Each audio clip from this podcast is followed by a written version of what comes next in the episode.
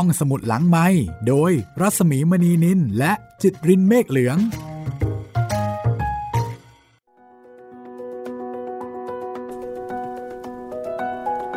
สวัสดีค่ะ ต้อนรับคุณผู้ฟังเข้าสู่รายการห้องสมุดหลังไม้นะคะ กลับมาพบกันที่นี่ไทย PBS Podcast กับเราสองคนนะคะ ดิฉันรัศมีมณีนิน แล้วก็คุณจิตรินเมฆเหลืองค่ะ สวัสดีคุณจิตริน สวัสดีครับพี่หมี วันนี้เป็นตอนที่สองนะคะ ของหนังสือสตรีในพุทธการต้นทานแห่งความสุข โดยอาทิตย์ยามเช้าค่ะช่วงนี้ผมก็จะสงบเสงี่ยมหน่อยนะครับ กระตกกระตากมากไม่ได้ ตื่นเต้นมาเยอะแล้วนะคะ ใช่ครับ จากการเป็นคุสนางิ เป็นยูกาว่า แล้วก็เจอคดี โอ้โหยสารพัดนึก โอ้สารพัดสารพันนะของความโหดเหี้ยม ซับซ้อนซ่อนเงื่อน ตื่นเต้นกันตลอดเลยตอน คราวนี้นี้ก็มาสงบสงบกันบ้างนะคะครับ สงบเสงี่ยมเพื่อเตรียมไปสู่อ่าเรียกว่ายังไงดี ชีวิตที่เหมือนกับเราเนี่ย มา reset ขอตัวเองเหรอพี่ reset ตัวเองแล้วก็ขอเป็นมัคคุเทศก์อ๋อของคุณผู้ฟังกันละกัน พาย้อนอดีตอีกครั้งหงย้อนอดีตค่ะ เดี๋ยวจับมือเรานะคะเดี๋ยวเราจะพาย้อนอดีตขึ้นทำแมชชีนครับ ไปกับหนังสือเล่มนี้ หรือว่าให้หนังสือเล่มเนี้ยพาเราย้อนอดีตไปในยุคพุทธกาลแล้วก็ไปเรียนรู้นะคะ จากชีวิตของผู้หญิงทั้ง 14 คน คือเอาชีวิตของผู้หญิงทั้ง 14 คนเนี่ยเป็นตัวตั้ง ให้เราได้เรียนรู้วิถีชีวิตของผู้คนในยุคพุทธกาลครับรวมไปถึงความรู้ข้างเคียงอื่น ๆ ที่น่าสนใจด้วย พูดง่าย ๆก็คือ ชวนย้อนอดีตนะคะ แบบสนุกสนาน แล้วก็ตอนเนี้ยก็จะเป็นเรื่องราวของพระพุทธมารดา คือแม่ของพระพุทธเจ้า พระนางสิริมหามายานะคะ เจ้าหญิงมายานี่เอง เจ้าหญิงมายานะคะ แล้วก็ต้องบอกว่าเป็นแม่ที่เอ่อคือแทบจะไม่มีโอกาสได้ชื่นชม ได้ชื่นชมลูกได้เลี้ยงลูกนะคะ เหมือนกับแม่โดยทั่วไป เพราะว่า พอให้กำเนิดลูกได้ไม่นาน แม่ก็ต้องจากไปครับ แล้วก็ทิ้งลูกเนี่ย ให้คนอื่นเป็นผู้เลี้ยงดูแทนคือถ้าเกิดว่าดูตามข้อมูลโดยทั่วไป ก็ไม่ใช่เรื่องที่น่าแปลกใจอะไรนะคะเพราะว่าในยุคนั้นสมัยนั้น ผู้หญิงที่คลอดลูกตายหรือว่าตายหลังจากคลอดลูกก็เป็นเรื่องที่พบได้ทั่วไป แต่ในอีกมิติหนึ่งค่ะ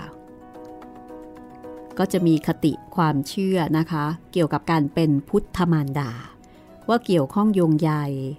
ถึงการตายของพระนางด้วย เหมือนกับเป็นกฎกติกาของจักรวาลทำนองนั้น เดี๋ยวลองฟังดูนะคะ แล้วก็ในเรื่องราวเนี่ยก็จะมีการย้อนอดีต คือเราเนี่ยพาคุณผู้ฟังย้อนอดีต ไปในสมัยพุทธกาล 2,500 กว่าปีที่ผ่านมาใช่ไหมใช่ครับ แล้วพอไปถึงตรงนั้น ย้อนไปอีก ย้อนไปอีก อันนั้นเนี่ยเป็นสถานีสถานีหนึ่งนะ สถานีหลักครับ ย้อนกลับไปอีก ไม่รู้กี่ปีแหละค่ะ สนุกเลยล่ะค่ะ เพราะฉะนั้นถ้าเกิดว่าจะมีคำที่คุณผู้ฟังอาจจะไม่ค่อยเข้าใจนะคะ ก็อย่าแปลกใจอ่าเราจะพยายามแปลให้อธิบายให้นะคะ แต่ถ้าเกิดบางคำฟังแล้วไม่เข้าใจ อาจจะต้องอาศัย Google ครับผม และนั่นก็จะเป็นเรื่องที่ดีนะคุณจิตริน เพราะว่าจะเป็นการต่อยอดการเรียนรู้ให้คุณรู้สึกว่าเอ้ยคำนี้แปลว่าอะไรคำนี้หมายถึงอะไรครับได้ความรู้เพิ่มเติมเยอะเลยคนเองจะจำแม่นค่ะ ใช่ ฟังผ่านๆนี่เดี๋ยวก็ลืมละคนเองจำแม่นค่ะครับ รับรองเลยนะคะอ่าวันนี้เดี๋ยวมาต่อกันนะคะ กับชีวิตของ พระนางสิริมหามายานะคะซึ่งเป็นแม่ของพระพุทธเจ้า เดี๋ยวจะพาไปสวรรค์ก่อนนะ ตอนนี้ไปทำความรู้จักกับพระโพธิสัตว์นะพี่ใช่ค่ะ ได้ยินมานานว่าพระโพธิสัตว์ แต่ว่าเราไม่รู้เลยว่าพระโพธิสัตว์เนี่ยเอ่อมีลักษณะเป็นยังไง แล้วก็พระโพธิสัตว์นี่ จริง ๆ แล้วคืออะไรกันแน่ คือจุดเด่นของหนังสือเล่มนี้อีกอย่างหนึ่งก็คือว่า นอกจากเรื่องราวของผู้หญิงทั้ง 14 แล้วเนี่ยนะคะครับก็จะมีคำอธิบายค่ะ สิ่งที่คุณจิตรินสงสัย สิ่งที่เราควรจะรู้ อ่า เช่น พออธิบายว่าเนี่ยนะ พระโพธิสัตว์ เราก็จะเอ๊ะ พระโพธิสัตว์ตกลงหมายถึงใครอืมพระโพธิสัตว์เป็นยังไง คือ คือจะมีคำ หรือว่ามีเหตุการณ์หรือว่ามีเรื่องที่พอเราฟังแล้วเนี่ยทำให้เราอยากรู้ครับหนังสือเล่มนี้ก็จะค้นคว้าข้อมูล ให้เราได้รู้ด้วย เพราะฉะนั้นเท่ากับว่านอกจากเรื่องราวของผู้หญิงทั้ง 14 คนแล้วเนี่ยนะคะ ยังได้ข้อมูลความรู้อื่นๆเนี่ยติดกันมาเป็นพวงเลยค่ะ ใช่ สนุกตรงนี้ละค่ะ คุณจิตรินอยากรู้เรื่องเกี่ยวกับพระโพธิสัตว์ใช่ไหมใช่ครับพี่อ่าถ้างั้นนะคะ เดี๋ยว เรื่องต่อไปนี้เนี่ยจะตอบโจทย์โดยตรงเลย เกี่ยวกับความหมาย ความยิ่งใหญ่ของพระโพธิสัตว์คำที่เราได้ยินได้ฟังกันอยู่บ่อยๆนี่แหละค่ะ ถ้าพร้อมแล้วไปกันเลยค่ะ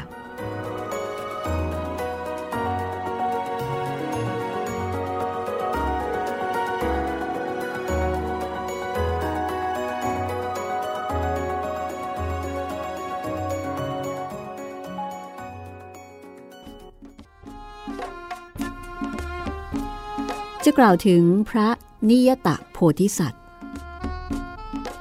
พระนิยตะโพธิสัตว์ หมายถึงพระโพธิสัตว์ผู้จะตรัสรู้เป็นพระพุทธเจ้าอย่างแน่นอน เพราะว่าทรงบำเพ็ญบารมีครบถ้วนสมบูรณ์แล้ว เหมือนกับเป็นว่าที่ใช้อย่างนี้ก็ได้นะคะ คือพร้อมที่จะเป็นพระพุทธเจ้าแล้ว และจะเป็นอย่างแน่นอนในอนาคต ระนิยตะโพธิสัตว์พระนามว่า สันดุสิตเทพบุตร ประทับในสวรรค์ชั้นดุสิตทรงบำเพ็ญบารมีมาอย่างบริบูรณ์ เพียบพร้อม รวมเวลาถึงสี่อสงไขยกับอีกแสนกับ ทรงมีความปรารถนาเพียงประการเดียว นั่นก็คือบรรลุพระสัพพัญยุตยานเป็นพระพุทธเจ้า เพื่อที่จะช่วยเหลือสัตว์โลก ให้พ้นจากห่วงทุกข์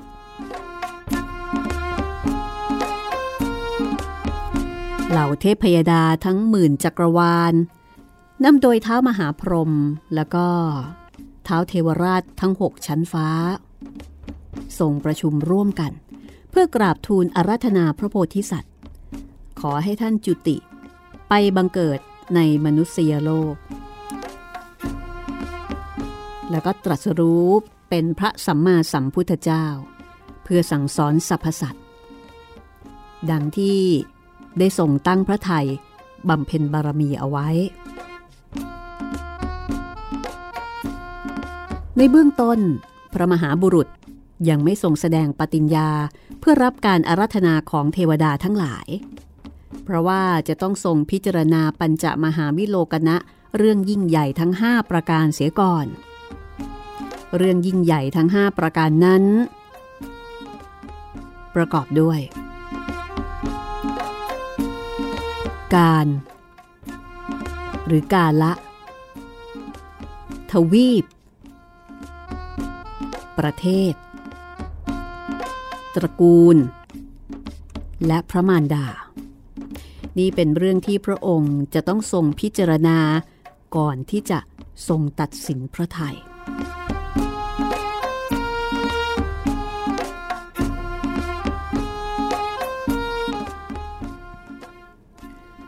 การ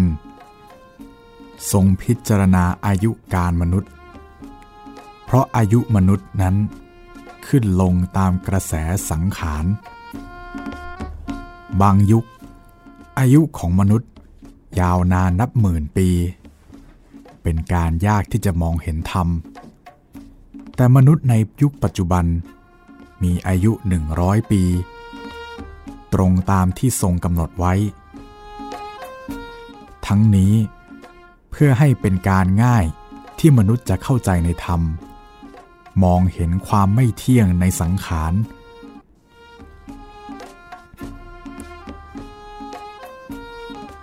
เมื่อมองเห็นพระไตรลักษณ์ได้มรรคผลนิพพานก็จะพึงบังเกิดได้ ทวีป ทรงพิจารณาดูทวีปทั้งสี่ทรงเห็นว่าสามทวีป ได้แก่ อมรโคยานทวีป อุตรกุรุทวีป และบุพภาวิเทหาทวีป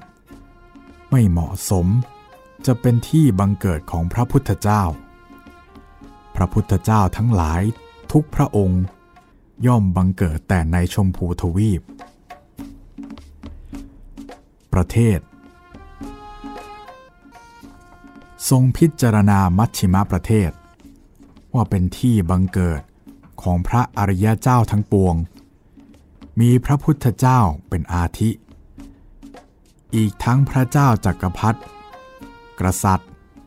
พราหมณ์ขหบดีมหาศาล ผู้มีบุญใหญ่ทั้งหลาย ล้วนบังเกิดในมัชชิมประเทศทั้งสิ้น ทรงเลือกกรุงกบิลพัทเมืองเล็กๆ ที่สุขสงบเป็นที่บังเกิด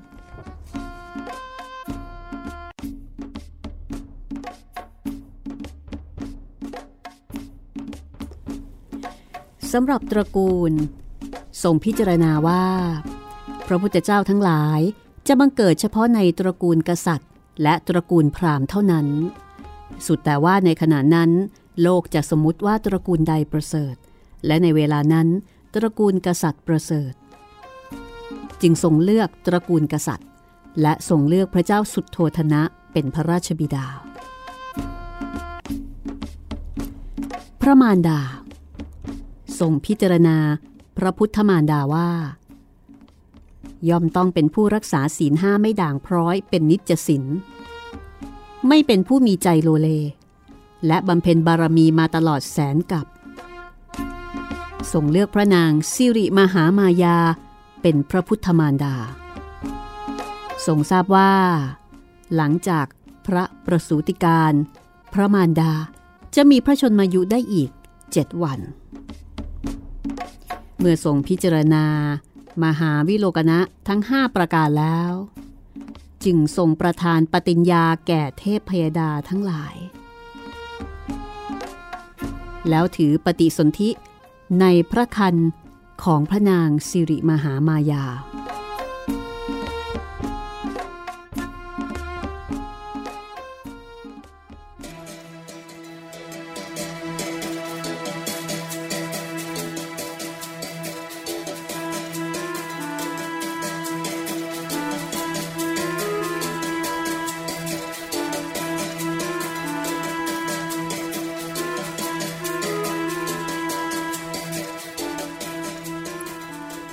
วันเพ็ญวิสาขมาศก่อนพุทธศักราช 80 ปี ในขณะนั้นพระนางสิริมหามายา ทรงมีพระคันครบ 10 เดือนเต็ม พระนางมีพระราชประสงค์ที่จะแปรพระราชฐานไปประทับยังกรุงเทวทหะ เพื่อประสูติพระราชโอรสยังมาตุภูมิ ซึ่งเป็นไปตามประเพณีของสตรีส่วนใหญ่ในชมพูทวีปสมัยนั้น เมื่อขบวนเสด็จมาถึงกึ่งกลางของเส้นทาง เส้นทางซึ่งเชื่อมระหว่างเมืองกบิลพัทและเทวทหะหน้าที่แห่งนั้นมีราชอุทยานชื่อลุมพินีวัน เป็นสวนไม้ดอกไม้ใบที่งดงามมาก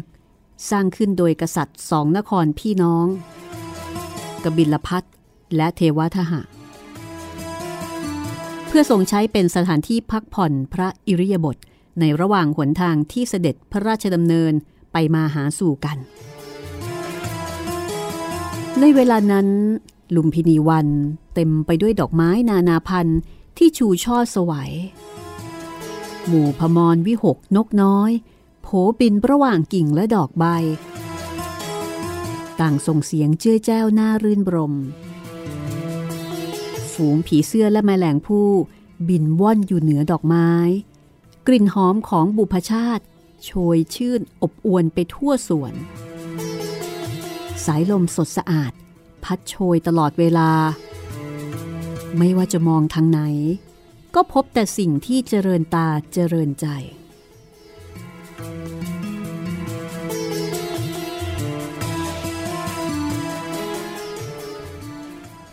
พระนางสิริมหามายา เสด็จลงณอุทยาน ทรงเดินช้าๆ เพื่อผ่อนคลายพระราชอิริยาบถทอดพระเนตรดูดอกไม้หลากสีสัน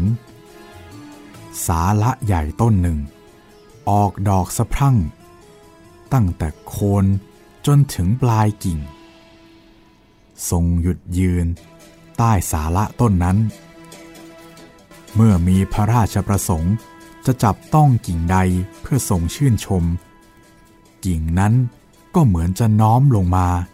ให้ทรงเอื้อมพระหัตถ์จับได้โดยง่าย ในขณะที่ทรงเหนี่ยวกิ่งสาละด้วยพระหฤทัยอันกเกษมฉับพลันอาการประชวนพระคันก็บังเกิดขึ้น พระนางทรงหันไปตรัสบอกบริวารผู้ตามเสด็จให้รับรู้ ทุกคนต่างตื่นเต้น เพราะว่าการเดินทางยังไม่ถึงจุดหมาย สิ่งที่กระทำกันได้เฉพาะหน้าอย่างรีบด่วน คือช่วยกันนำผ้ามาขึงเป็นม่านถวายแด่พระนาง แต่กระนั้นถึงมีสิ่งช่วยเพียงเท่านี้ ทุกอย่างกลับดำเนินไปอย่างราบรื่น เป็นไปอย่างที่ควรเป็นท่ามกลางการโอบล้อม ที่แสนปราณีของธรรมชาติ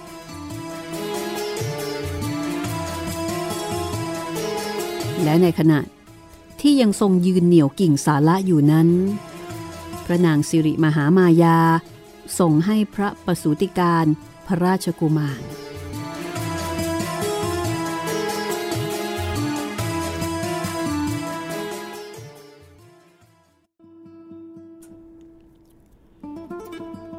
พระบาทของพระกุมารโพธิสัตว์ คือส่วนแรกของพระสรีระที่ยื่นออกมาก่อน และยังไม่ทันที่พระบาทน้อยจะแตะถึงพื้น เท้ามหาพรหมทั้งสี่ก็เข้ารองรับพระกุมารไว้ จากนั้นจึงวางองค์พระกุมารลงเบื้องพระพักของพระมารดา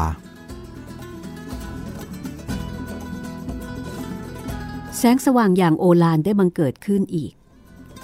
เหมือนกับคืนที่ทรงตื่นขึ้นจากพระสุบินนิมิต แสงประหลาด ซึ่งปราศจากความร้อนนี้สาดส่องไปทุกที่ แม้ในส่วนที่มืดมิดที่สุดในจักรวาล ที่ซึ่งพระอาทิตย์และพระจันทร์ไม่เคยส่องไปถึง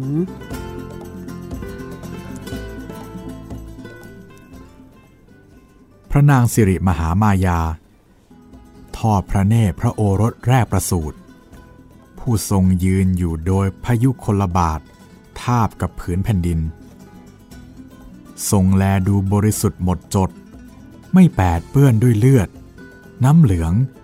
หรือมนทินใด ๆ ดุดดังแก้วมณีงามใสที่วางอยู่บนผ้าไหมล้ำค่าเช่นนั้น พระมารดาไม่อาจจะละสายพระเนตรไปจากพระกุมารได้เลย ด้วยความรักที่เปี่ยมล้นที่ยิ่งกว่ารักชีวิตของตน ได้บังเกิดท่วมท้นอยู่ในพระหฤทัยของพระนาง ทรงโอบกอดพระกุมารน้อยไว้แนบพระอุระ ในขณะนั้นได้บังเกิดทานน้ำสองสายจากอากาศ สายหนึ่งเป็นทานน้ำเย็น อีกสายหนึ่งเป็นทานน้ำอุ่น สงสนานพระวรกายของพระกุมารโพธิสัตว์ และพระมารดาจนสะอาดหมดจด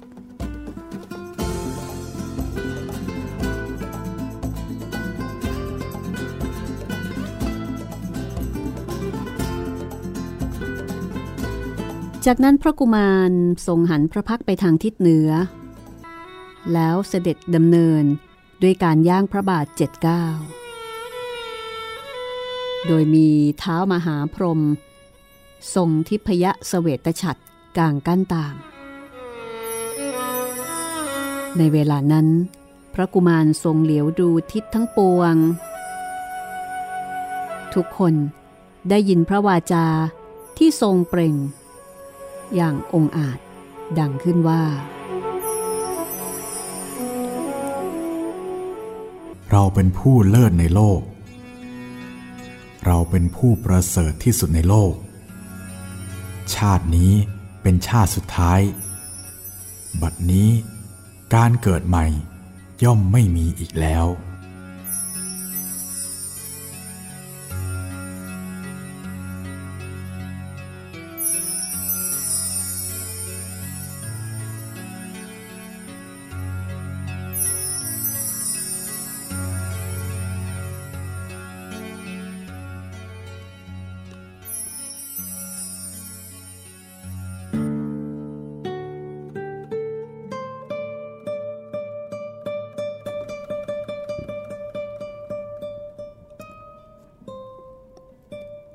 สมัยนั้น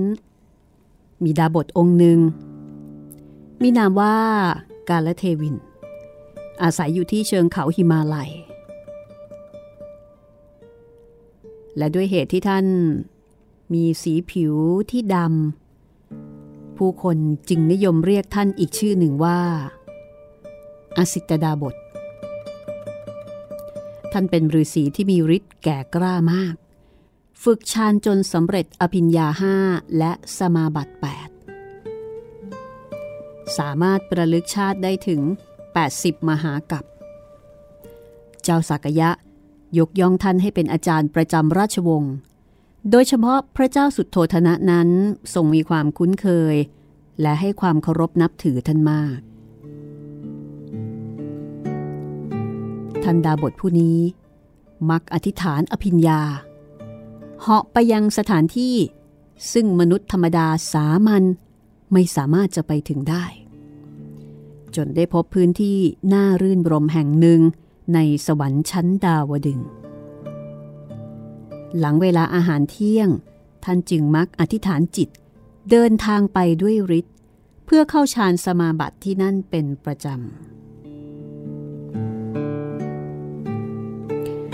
คำว่า อภิญญา หมายถึงความรู้ยิ่ง ความรู้ชั้นสูง ความรู้เจาะตรงยวดยิ่ง อภิญญามีหกอย่าง 1. อิทธิวิธิ คือสามารถแสดงฤทธิ์ต่างๆได้ เช่นลองหนเหาะ 2. ทิพยโสต มีหูทิพย์ 3. เจโตปริยญาณกำหนดรู้ใจผู้อื่นได้ 4. ปุเพนิวาสานุสติ ระลึกชาติได้ 5. ทิพยจักขุ มีตาทิพย์ 6. อาสวัคขยายานรู้การทำอาสวะให้สิ้นไป 5 ข้อแรก เป็นโลกียะอภิญญา คือเหมือนกับว่าเป็นฤทธิ์ทางโลก ที่ไม่ได้นำไปสู่การหลุดพ้น ส่วนข้อสุดท้าย อาสวะ อาสวัคขยยานมีเฉพาะในพระอริยบุคคลเท่านั้น เป็นโลกุตระอภิญญา คือเป็นฤทธิ์ที่นำไปสู่การหลุดพ้น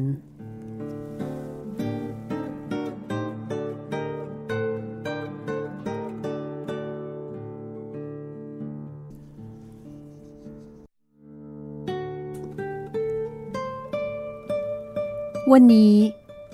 ในเวลาหลังเที่ยง ท่านฤาษีได้เดินทางมาที่ดาวดึงอีก เพื่อที่จะภาวนาด้วยความสงบ พรัน เมื่อท่านออกจากฌานสมาบัติ ก็ได้ยินเสียงดังอื้ออึงของเหล่าเทพพยดาที่ดังผิดไปจากปกติของทุกวัน ท่านจึงถามเทวดาองค์หนึ่งที่ผ่านมาว่า เหตุไรวันนี้เล่าเทวดาในดาวดึงสวรรค์ จึงเสียงดังโกลาหลนัก เทวดาแจ้งว่า วันนี้นับเป็นวันสุภมงคลอันประเสริฐยิ่ง ด้วยท่านสันดุสิตโพธิสัตว์ ผู้ถือปฏิสนธิ ในพระคันของพระนางสิริมหามายา ได้ประสูติจากพระอุทรแห่งพระมารดาแล้ว โอรสของพระเจ้าสุดโทธนะพระองค์นี้ ในเวลามินาน จะประทับเหนือรัตนบัลลังก์ใต้ต้นมหาโพธิ์จะตรัสรู้เป็นพระสัมมาสัมพุทธเจ้า พระองค์ จะทรงเป็นศาสดาของเทวดาและมนุษย์ทั้งหลาย จะทรงแสดงพระสัตธรรมเทศนา เพื่อเกื้อกูลให้เวนยสัตว์พ้นออกจากกองทุกข์ ในสังสารวัฏพวกเราจะมีโอกาสได้เห็นพระสัมมาสัมพุทธเจ้าแล้ว จึงมีจิตที่รื่นเริงนัก พากันดีใจ โบกทิพยภูษา ต่างธงชัย เป็นสัญญลักษณ์อย่างเอกระเริก แล้วเปล่งคำสาธุการด้วยเสียงอันอึกกระทึกเลื่อนลั่นไปทั้งเทวโลก ดังที่ท่านได้ยินอยู่เช่นนี้ ได้ฟังเช่นนั้น มหาดาบท ผู้มีฤทธิ์พลอยปิติดีใจไปด้วย ท่านรีบเหาะลงมาด้วยอนุภาพแห่งฌานบรรลุถึงราชนิเวศ ในเวลาสายันนั่นเอง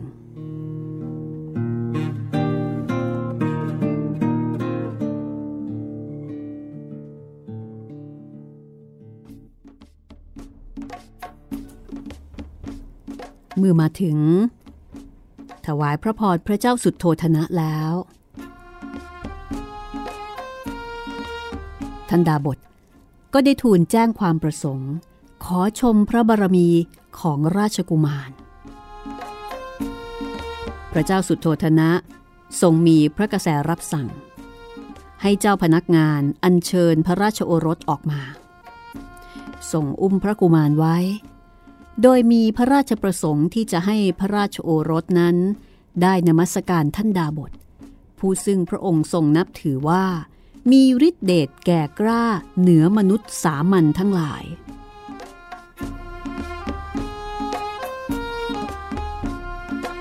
ในขณะที่ท่านดาบทก็น้อมตัวลง เพื่อชมพระบารมีของพระราชกุมาร แต่ทว่า พระยุคลบาทน้อยของพระราชกุมาร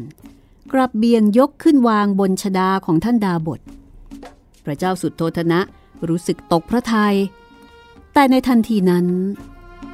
ท่านมหากาลเทวินดาบท กลับรีบคุกเข่าลง กระทำอัญชลีต่อพระราชกุมาร และน้อมกรรับพระบาทของพระกุมารโพธิสัตว์ไว้บนชดาแห่งตน พระเจ้าสุดโทธนะ ทรงรู้สึกอัศจรรย์ เมื่อทอดพระเนตรเห็นกิริยาของพระอาจารย์ ทรงวางพระกุมารลงในพระอู่ทอง แล้วยกพระกรขึ้นถวายอภิวาทพระโอรสด้วย ทรงปลื้มปิติในพระราชหฤทัยด้วยทรงสำคัญว่า พระราชโอรสนี้น่าจะเป็นองค์พรหมผู้วิเศษองค์ใดองค์หนึ่ง ที่เสด็จลงมาถือกำเนิดอย่างแน่แท้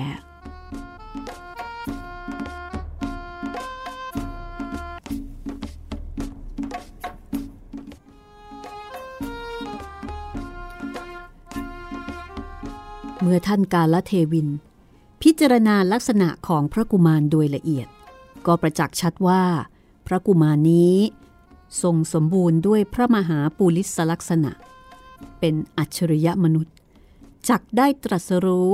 เป็นพระพุทธเจ้าอย่างแน่นอน ดาบทผู้ชราจึงแย้มยิ้ม หัวเราะออกมาด้วยความชื่นบาน แต่ผ่านไปเพียงครู่เดียว น้ำตาของท่านกลับไหลพราก แสดงอาการของผู้ที่มีความอาดูลอย่างลึกซึ้งออกมา พระเจ้าสุดโทธนะเห็นอาการอันประหลาดของพระอาจารย์ ก็สงสัย ตรัสถามเหตุ โดยทรงกังวลว่า จะมีอันตรายใดบังเกิดกับพระกุมารหรือไม่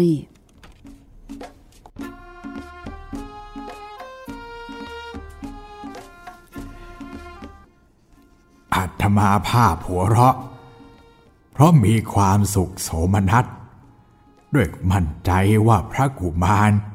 จะตัดสรู้ สัพพัญยุตยานอย่างแน่นอน มนุษยโลก จะได้ฟังพระธรรมอันประเสริฐของพระองค์ และจะพบกับหนทางรอดจากทุกข์ แต่เมื่ออาตมาสำรวจดวงชะตาของตัวเอง ว่าจะมีชีวิตอยู่ทันพระกุมารตัสรู้หรือไม่ ก็พบว่าไม่ทัน จะต้องถึงกาลกิริยาไปเสียก่อน และอุบัติในอรูปภพชั้นสูงสุด คือเนวสัญญานา สัญญายตนภูมิ ต้องอยู่ในอรูปภพนี้ เป็นเวลาที่ยาวนานมาก แม้จะมีพระพุทธเจ้าบังเกิดอีกร้อยอีกพันพระองค์ ก็มิอาจโปรดอัตมาภาพได้ จึงรู้สึกเสียใจและเสียดายเหลือเกิน ที่ต้องเสื่อมสูญจากมรรคผลนิพพานอันประเสริฐ หมดหนทางจะแก้ไขได้ทัน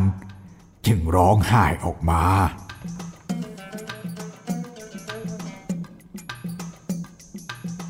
นี่คือความหมายของการหัวเราะแล้วก็ร้องไห้ ของท่านดาบท ผู้เป็นครูของพระเจ้าสุดโทธนะ จากนั้นเมื่อออกมาจากพระราชวังแล้ว ท่านดาบทก็ตรงไปที่บ้านของน้องสาว โดยใครครวญว่าในบรรดาญาติสนิท จะมีผู้ใดบ้างที่มีบุญ สามารถที่จะดำรงชีวิต อยู่จนถึงวันที่พระกุมารตัดสรู้พิจารณาแล้วก็ทราบว่า นาลกะบุตรของน้องสาว จะเป็นผู้ที่มีกุศลอันประเสริฐนี้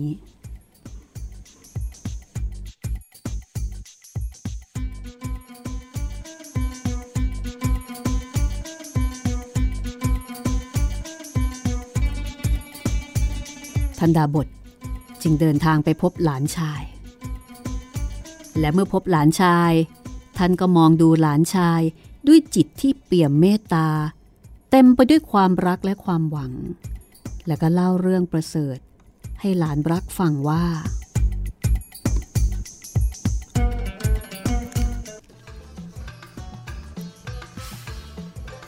โอรสของพระเจ้าสุโธธนะ ซึ่งประสูติในวันนี้ ทรงเป็นผู้มีบุญญาธิการมาก กอบด้วยมหาปุริสลักษณะ ตรงตามคำพีโบราณบอกไว้ทุกประการ ในเวลาอีก 35 ปีข้างหน้า พระกุมารจะตรัสรู้เป็นพระพุทธเจ้า และในตระกูลของเรา หลานจะเป็นผู้ที่ได้เห็นพระองค์ จะมีอายุ อยู่ทันฟังพระธรรมจากพระองค์ จงทั้งใจให้ดี เพราะในพระธรรมนั้น หลานจะพบหนทางที่รอดพ้นจากกองทุกข์ ซึ่งเป็นสิ่งสูงสุด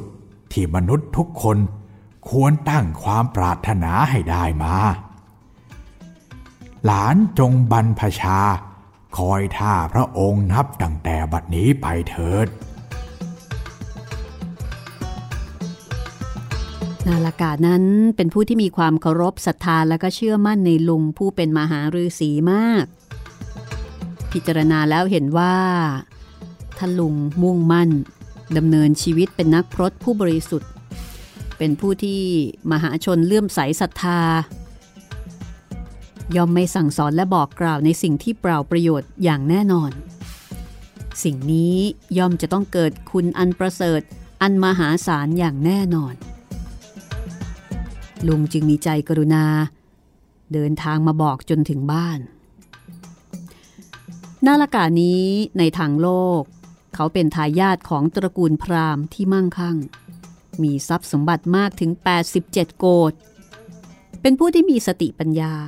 แล้วก็มีลักษณะนิสัยที่มีความมุ่งมั่นภาคเพียร ส่วนในทางธรรม เขาคือผู้ที่สั่งสมกุศลบารมีมายาวนานหลายภพชาติ จึงแทบไม่ต้องใช้เวลาในการตัดสินใจที่จะละทิ้งทรัพย์สมบัติมหาศาล เพื่อมุ่งสู่เส้นทางแห่งการหลุดพ้นตามที่ลุงแนะนำคือถึงพร้อมทั้งทางโลกและทางธรรม วันรุ่งขึ้น นาลกะ ก็เลยให้ช่างโกนผมแล้วก็โกนหนวดด้วย นุ่งห่มผ้ากาสาวพัดกราบลาบิดามารดา ตั้งจิตที่จะบรรพชาเพื่ออุทิศถวายพระมหาสัตว์เขายกมือประนม ไปยังทิศซึ่งเป็นที่ตั้งของพระราชวัง แล้วก็เปล่งสัจจะวาจาว่า การบรรพชาแห่งข้าพระองค์นี้ ขออุทิศแด่องค์พระมหาบุรุษ ผู้ทรงประเสริฐสุด แม้เมื่อพระองค์ตรัสรู้แล้วข้าขอมีส่วนรู้ในสิ่งซึ่งพระองค์ทรงรู้ด้วยเถิด จากนั้นนาลกะ ได้มุ่งหน้าเดินทางสู่ป่าหิมพาน ตัดชีวิตทางโลกออกจนสิ้น เจริญสมณธรรม รอคอยการตรัสรู้ของพระพุทธเจ้า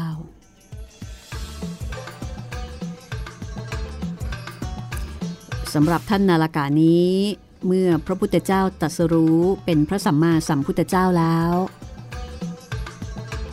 ท่านนาลกะก็ได้มาเข้าเฝ้า ฟังธรรมจากพระองค์ แล้วก็ได้ขอ โมเนยยะปฏิบัติ ซึ่งหมายถึงการปฏิบัติอย่างอุกฤษของมุนีอุกฤษก็คือแบบเข้มข้นมากๆ ท่านสำเร็จเป็นพระอรหันต์ท่านได้รับการยกย่องให้เป็นเอตทัคคะ ผู้เลิศด้วยการประพฤติโมเนยยะปฏิบัติ ซึ่งจะมีนักบวชเพียงคนเดียวที่ทำได้ ในสมัยของพระพุทธเจ้าแต่ละพระองค์ ก็คือต่อไป ท่านนาลกะนี้ก็ได้บรรลุเป็นพระอรหันต์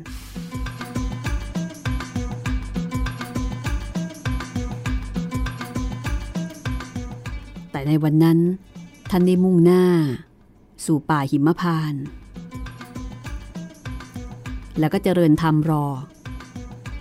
หลังจากนั้นเพียงเจ็ดวัน ท่านกาและเทวินดาบท ก็ถึงกำหนดอายุ กระทำการกิริยาแล้ว ได้อุบัติในอรูปประพรมตามที่ท่านเคยกล่าวไว้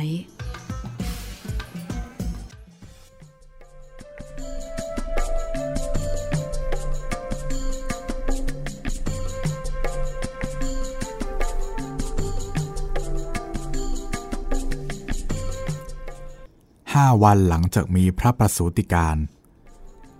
พระราชาทรงมีพระราชกระแสรับสั่ง ให้เจ้าพนักงานตกแต่งประดับประดาพระราชวังด้วยบุพชาติ อาสนะที่ทอ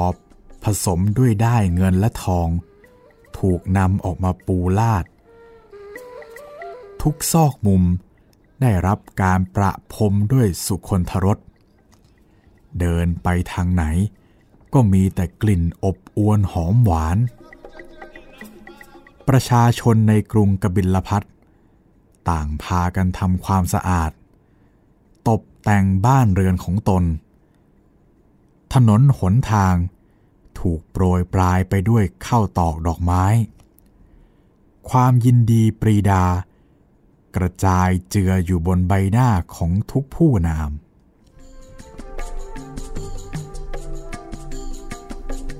พราบร้อยแปดคน เลือกเฉพาะที่จบไตรเพทางคศาสตร์ ถูกเชิญเข้าสู่ พระบรมราชวัง เพื่อรับเลี้ยงข้าวมาทุปายาต คือข้าวที่หุงด้วยนมเจือน้ำผึ้งจัดมาบนภาชนะแก้วและทองคำอันประณีต พรามหนุ่มผู้หนึ่ง นามว่าโกนธัญญะ มีลักษณะฉลาดเฉลียวอาทานโกนธัญญะ ถือกำเนิดในตระกูลพราหมหาศาล อาศัยอยู่ที่หมู่บ้านโทนวัตถุ ไม่ไกลจากกรุงกบิลพัทเขาเรียนจบวิชาไตรเพศ มีความชำนาญมากเป็นพิเศษในเรื่องการทำนายลักษณะ เป็นพราหมณ์หนึ่งใน 108 คนที่ได้รับการคัดเลือกให้เข้ามาในพระราชวังวันนี้ด้วย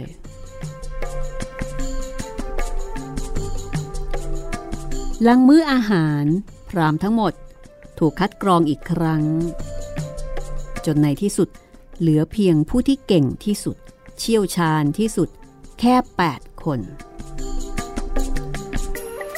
คนแรกได้แก่ รามพรามคนถัดมาคือลักษณะพรามยันยพรามทุชพรามโพชพรามสุทัตตพราม สุยามพรามและสุดท้าย โกนทัญญพราม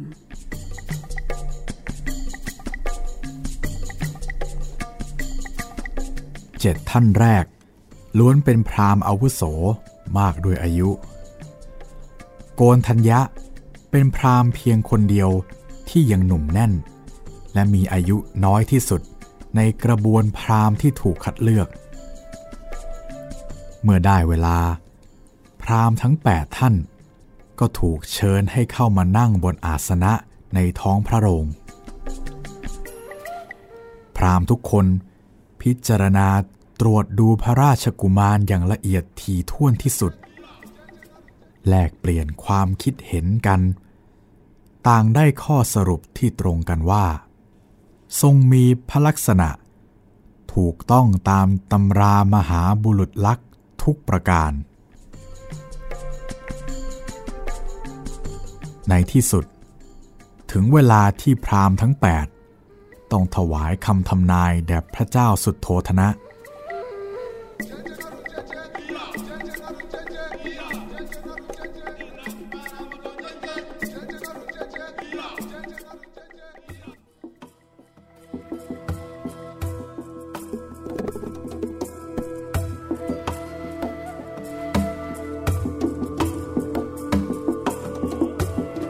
ากฏว่า พรามเจ็ดท่านแรกทำนายเหมือนกันหมด คือทำนายว่า พระราชกุมารนี้ หากดำรงอยู่ในเพศคารวาสจะได้เป็นพระเจ้าจักรพรรดิพระองค์จะทรงมีชัยชนะ เหนือทุกอาณาจักร ด้วยอุบายอันชอบธรรม แต่หากออกบรรพชา ได้ประพฤติพรหมจรรย์ก็จักตรัสรู้เป็นพระพุทธเจ้า เป็นศาสดาเอกของโลกกนทัญญะได้ถวายคำทำนายเป็นคนสุดท้าย เพราะว่าอายุน้อยที่สุด พรามหนุ่มผู้นี้เป็นผู้ซึ่งสั่งสมบารมีมามากในอดีต อีกทั้งการเกิดในชาตินี้จะเป็นชาติสุดท้าย ปัญญาของเขาจึงมีมากกว่าพราหมณ์อาวุโสทั้งเจ็ดท่าน และด้วยความมั่นใจ โกนทัญญะชูนิ้วมือขึ้นหนึ่งนิ้ว ยืนยันผลการพยากรณ์อย่างเด็ดเดี่ยว พรางกล่าวว่า พระราชกุมาร ผู้ทรงบริบูรณ์ด้วยมหาบุรุษลักษณะอย่างนี้ จะไม่ทรงอยู่ครองเพศคารวาสพระองค์จะเสด็จออกบรรพชาอย่างแน่นอน และจะตัดสรู้เป็นพระสัมมาสัมพุทธเจ้าเท่านั้นพระเจ้าค่ะ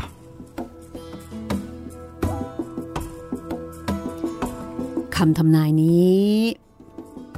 ไม่ตรงกับพระทัยปรารถนาของพระเจ้าสุดโทธนะ เพราะว่าพระองค์ทรงต้องการจะให้พระราชโอรส เติบโตขึ้นเป็นพระเจ้าจักรพรรดิเพียงสถานเดียวเท่านั้น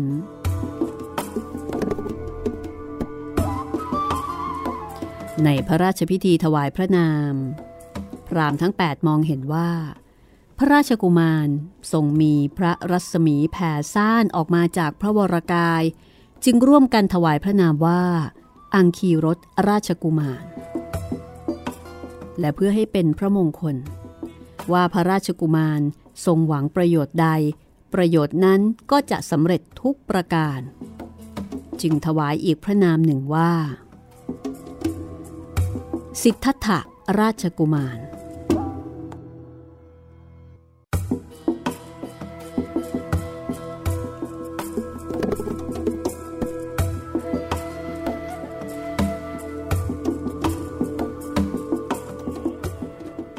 เป็นธรรมดาของมนุษย์ หากไม่ได้ดำรงอยู่ในสถานะของพระอรหันต์ย่อมเลี่ยงไม่พ้นที่จะต้องพบเจอกับความทุกข์ ทั้งทุกข์ที่มาจากการเกิดแก่เจ็บตาย ทุกข์ที่มาจากความเศร้าโศกเสียใจ เพราะไม่สมปรารถนา ทุกข์ที่มาจากความอาลัยอาวรณ์ ทุกข์จากความยากลำบากในการหาเลี้ยงชีวิต สารพัดสารพันความทุกข์ที่มนุษย์จะต้องพบเจอสำหรับผู้เป็นมารดานั้น จะมีทุกข์ใดเล่า ที่มากยิ่งไปกว่า การต้องจำพรากจากบุตรที่ตนเป็นผู้ให้กำเนิด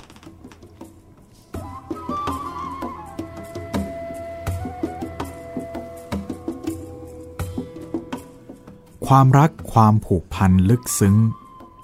ล้ำลึกมหาศาลของมารดาที่มีต่อบุตร ผู้ที่มีโอกาสเป็นมารดาเท่านั้น จึงจะเข้าใจได้อย่างท่องแท้ ว่าความรู้สึกชนิดนี้ เต็มเปี่ยม แนบแน่น และลึกซึ้งขนาดไหน กล่าวได้ว่า ทุกขณะจิต ทุกเวลานาที มารดา มิได้ดำรงอยู่เพื่อตนเองเลย หากทั้งหมดทุกหยดหยาดของชีวิต มารดาหายใจและดำรงอยู่เพื่อบุตรในอุทธรเท่านั้นจักไม่มีผู้ใดหรือสิ่งใด ที่คนเป็นแม่บังอาจจะรักได้มากกว่าบุตรของตนอีกแล้ว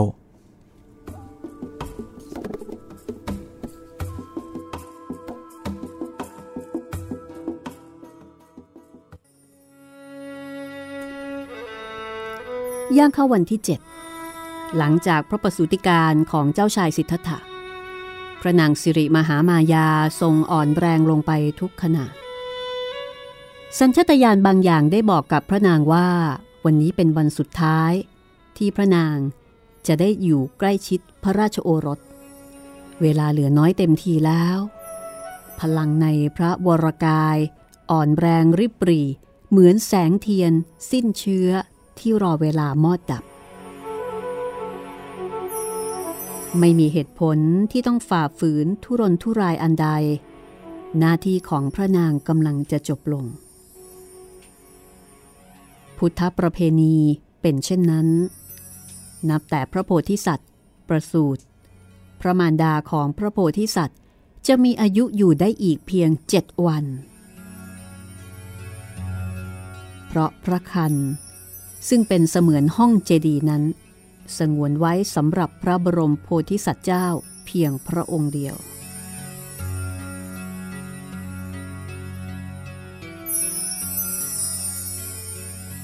มิใช่ไม่มีความทุกข์ เพราะในฐานะมนุษย์ พระนางสิริมหามายา ทรงต้องกลืนความเจ็บปวดปรวดร้าว ที่มาจากความรักความผูกพันและความห่วงหาอาทร ความรู้สึกชนิดนี้ได้ก่อเกิดสะสมเรื่อยมา นับตั้งแต่วันที่ทรงรู้ว่า มีอีกชีวิตหนึ่ง ปฏิสนธิอยู่ภายในร่างของพระนาง เหตุเพราะทรงมองเห็นพระโอรสในคันได้ตลอดเวลาที่ทรงต้องการ ความผูกพันจึงแนบแน่นมากกว่าปกติทั่วไป มนุษย์เรานั้น เกิดมาเพื่อที่จะจากลากันในวันหนึ่งจริง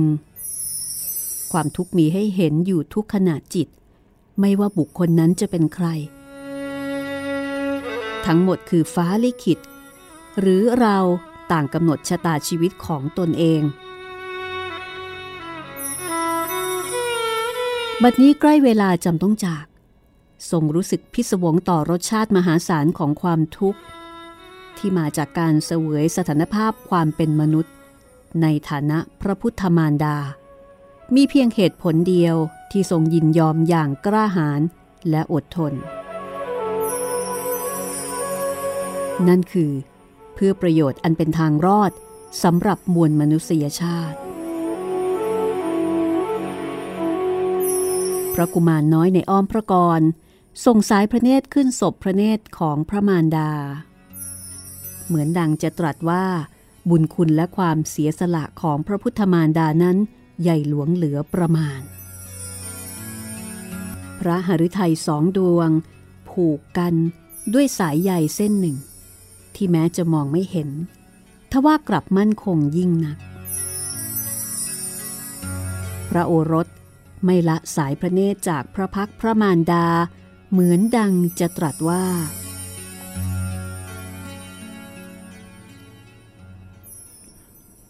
ระโอรส ไม่ละสายพระเนตรจากพระพักพระมารดา เหมือนดังจะตรัสว่า วันหนึ่ง เราจะพบกันอีก พระนางสิริมหามายาทรงค่อยๆ ปิดพระเนตรลง เสด็จสวรรคตแล้วทรงบังเกิดในภพเทพบุตร แห่งดุสิตเทวโลกณบัดนั้น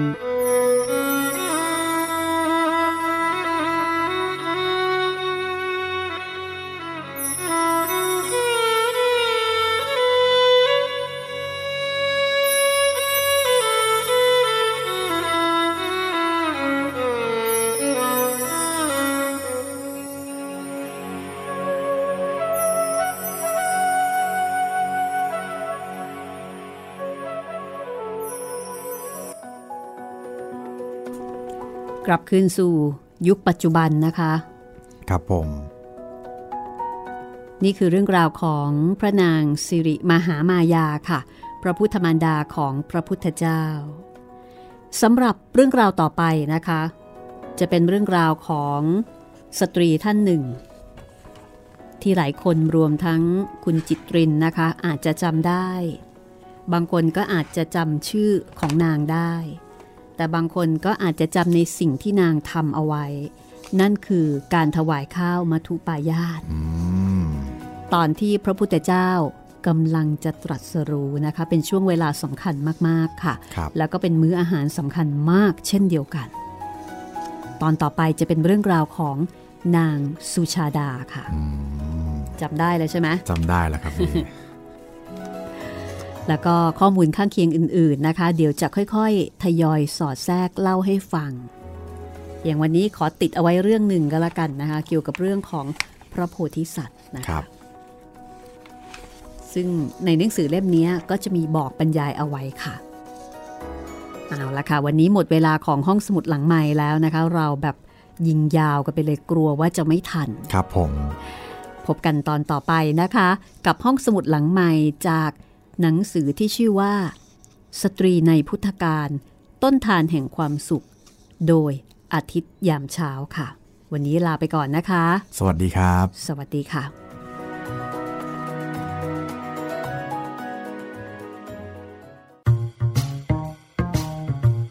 ห้องสมุดหลังไม้โดยรัสมีมณีนินและจิตรินเมฆเหลือง